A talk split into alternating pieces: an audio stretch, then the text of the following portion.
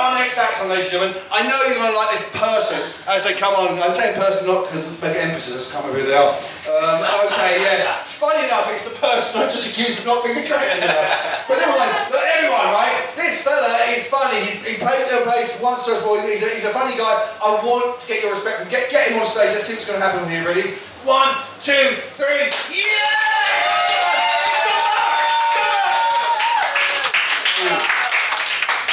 Thank you. Hello, everyone. Hello. I know what you're thinking.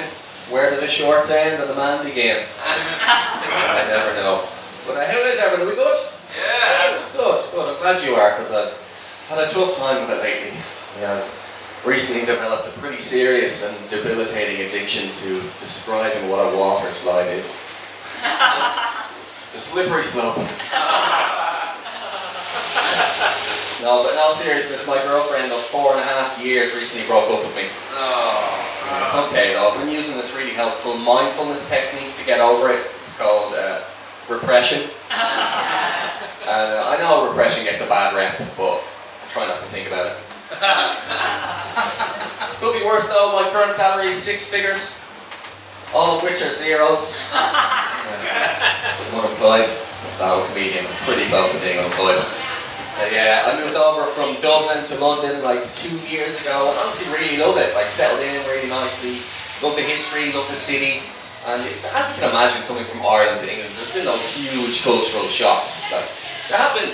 There's a bit of slang though lately that I can't really get my head around. I just think it's a bad idea, and particularly for comedians, I find this confusing. So I'm sure the majority of you can relate.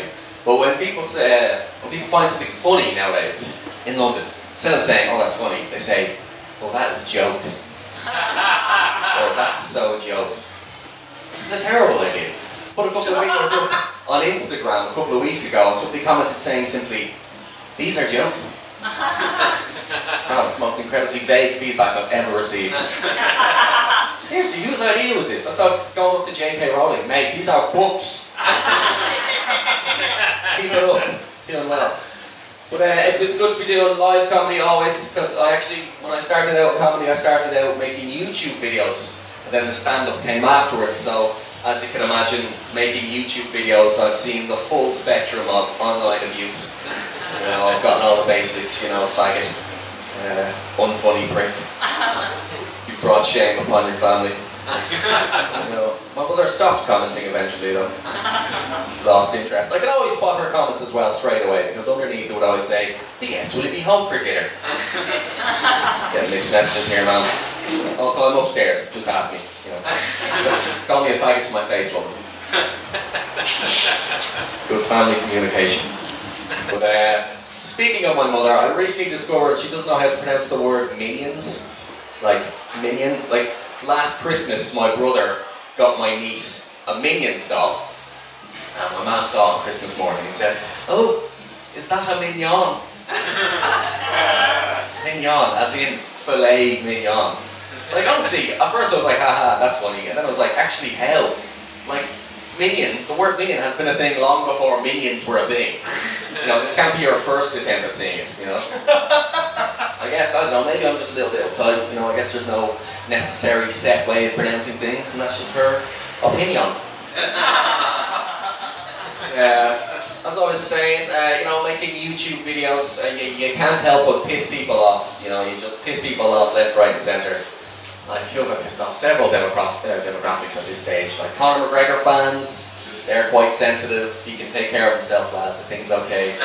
Uh, wrestling fans, they're quite sensitive. But I honestly don't have anything against people who enjoy wrestling. Some people really have it in for them. I actually don't care if you're into that. But I did make one sketch in which I said at one point, oh, wrestling's not real. It was quite innocent. Didn't matter. Within minutes, comment section was full of angry wrestling fans, saying all sorts of stuff, threatening me. I couldn't believe it. For a while there, I was pretty scared that a big gang of wrestling fans might show up on my house and pretend to kick my ass. Scary stuff. That's pretty much made up material, I think. But thanks very much, folks. So go there, YouTube star and open mic. One more time, young bird there. Come on. Yes. Thank you so much. So, uh, you know, that, literally, that is the end of the first half. Give me a. Woo!